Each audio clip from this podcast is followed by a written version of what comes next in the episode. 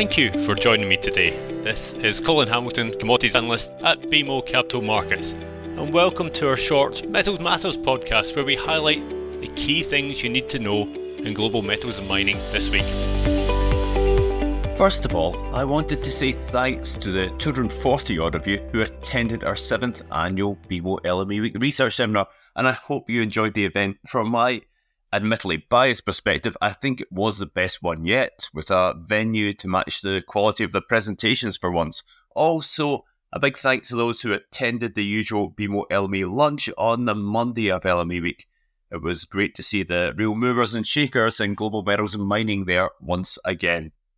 As I mentioned in the last Metal Matters, there were more events than usual at LME Week this year, and myself and the rest of the BMO team ran around as many of them as we could get to.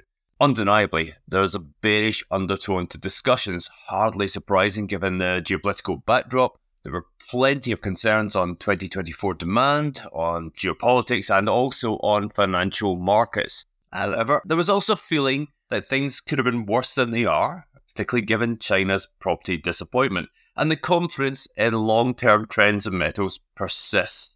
Near term, well, the impact of rising rates on metals is widely discussed. Certainly fears that the real effect on end demand is actually yet to come. There was also worries noted over dollar strength issued with credit funds and further potential stocking by end users, not to mention the financial health of many trading companies given that interest rate rises. In particular, Europe looks weak. We heard of European metal consumers already deferring purchases for early 2024, while we're getting some investors increasingly worried about the pace of the fuel to materials transition in ex China, given some of the weakness in EV sales for certain large car companies and also the health of the solar industry. With metals balances for 2024 generally in a surplus, the view is that we'll be preparing for the worst and perhaps hoping for the best in 2024. The restock cycle on falling rates, perhaps amplified by money flows, the best hope of improvement. Thinking about positives though, India, not typically on the agenda, LME week saw plenty of discussion around development and infrastructure momentum. What was my most interesting conversation of LME week? Well, to speak to one auto industry buyer who, albeit a little tongue in cheek, suggested that the mining sector had been crying wolf again. For all the talk of supply issues across metals and mining discussed at LME Week 2022, their point was that, no fast forward 12 months, and copper, lithium, nickel, and cobalt, all crucial to the fuel to materials transition, are also all well supplied at present. The point being that the metals and mining industry had again solved its own problem via the supply side, and hence the traditional value chain still worked without the need for downstream to worry about upstream supply my view, ah, there's no doubt we've seen some elastic response of supply to prices and some capital deployed in, in places like the lithium sector, but I'd also highlight long term capital spend is still below the necessary levels. But this perspective from the auto industry, it is something the wider industry should perhaps be a little bit more cognizant of. What about the individual metals? Overall, it's fair to say the near term market sentiment at LME Week was bearish across all of them. That being said, Aluminium managed to attract the most optimism. Chinese demand has held up relatively well, supported by really strong growth in that renewable sector, particularly in solar panels, um, not just for the domestic market, also for exports. And strong Chinese property completions, which is of course the alley intensive part of any property build, well, that's also helped. Despite ex China demand weakness, available inventory levels are low and are being further squeezed a little bit by the volumes of Russian material sitting in the LME, which simply isn't wanted by many buyers. There was discussion on metal financing and Chinese production volumes for next year. Pretty much every aluminium trader we met was relatively optimistic. Zinc also attracted a bit of interest. This was the one, though, with the widest range of forecasts, particularly for that 2024 concentrate balance. Why?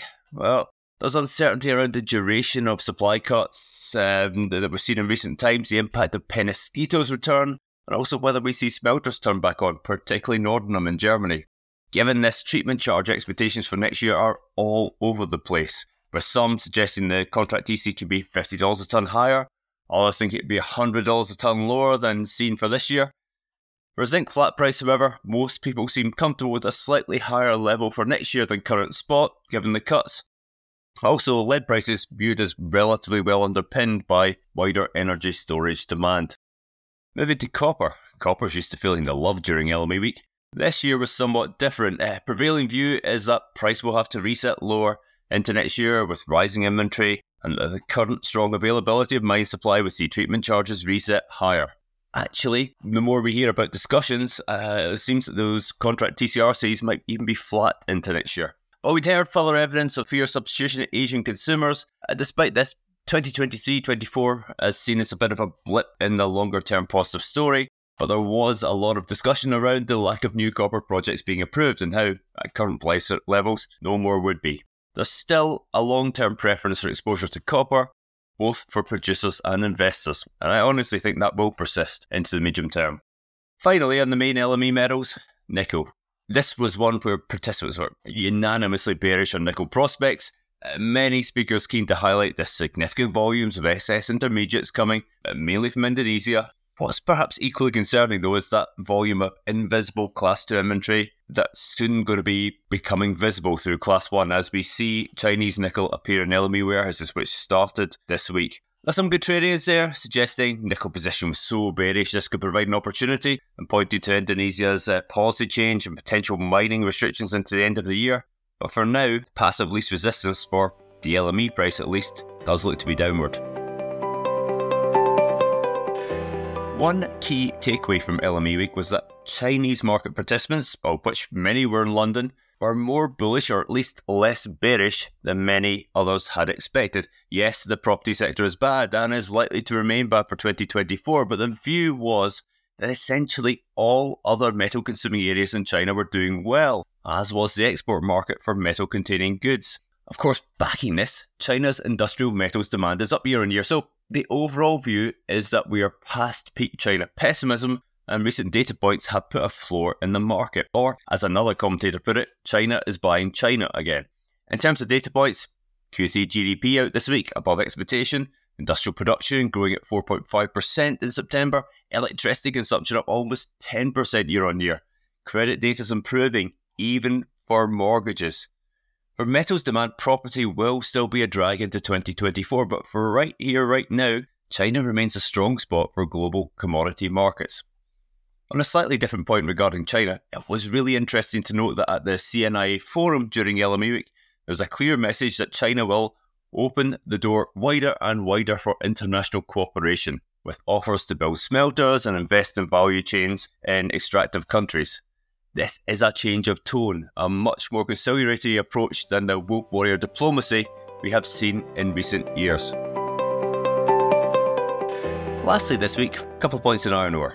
It's fair to say iron ore prices have confounded many expectations in recent weeks.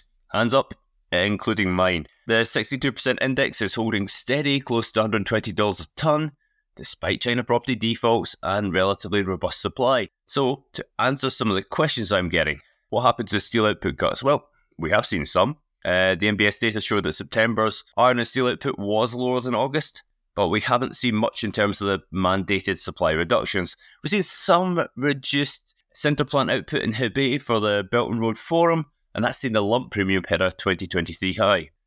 Will we see further cuts? Almost certainly. Even if the NDRC has given up on its previous statements around full year decline, which, uh, by the way, I don't think it has, Steel margins are now so bad that simple economics will drive closures. Next question Do low iron ore port inventories mean anything? Well, just like those for base metals, yes and no. Low port inventories are very visible to buyers who naturally become more nervous in that type of situation, and that's compounded by the fact that the free float in port inventories is typically quite low. There's also an interesting subplot to the iron ore data. If you think of the way we analyse Chinese domestic production, it's essentially implied. We know pig iron output, we know imports, we know the change in port stockpiles, so we can infer domestic output as a balancing item. The problem is, based on the September data, domestic iron ore output is more or less zero in China, and that's certainly not the case. So, I think there's three possible explanations. Number one, Chinese blast furnace output is higher than official figures, certainly possible, and there have been instances of this in the past. Number two, the quality of iron ore imports is lower than we are modelling. Also possible, particularly given the Vale results this week discussed increased shipments of lower grade product. And number three, steel mills are holding higher stockpiles on their sites. I go as far to say as this one is probable. It allows more production flexibility, probably some fears around restricted material movement around Q4 meetings in Beijing, and there might be some worry that the centralized buyer would take control of it as that raw materials group started to flex its muscle. So I think all three are combining to skew iron ore numbers a little at the moment. More importantly, what do we expect for price? If there are cuts announced and or if we see wider contagion from the Country Garden default, iron ore prices could well be lower in a month's time, possibly still low three figures. With visible inventory low, however, and some optimism about the economic cycle into next year, there is no reason to think the usual year end rally won't take place again this time round. Thank you for listening to Metal Matters. As ever, I hope you found this useful and any constructive feedback is greatly appreciated. And please join me in a couple of weeks for the next discussion on pertinent topics in global metals and bulk commodities.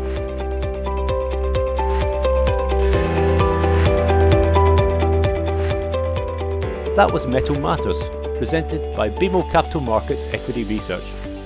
You can subscribe to Metal Matters on Apple Podcasts and other podcast providers, or visit our website at researchglobalzero.bmocapitalmarkets.com to listen to more episodes, including our other podcast series, BMO Equity Research in Tune.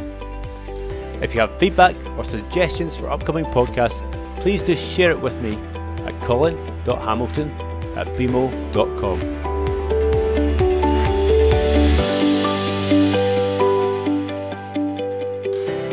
To access our full disclosures, please visit researchglobalzero.bmocapitalmarkets.com forward slash public hyphen disclosure.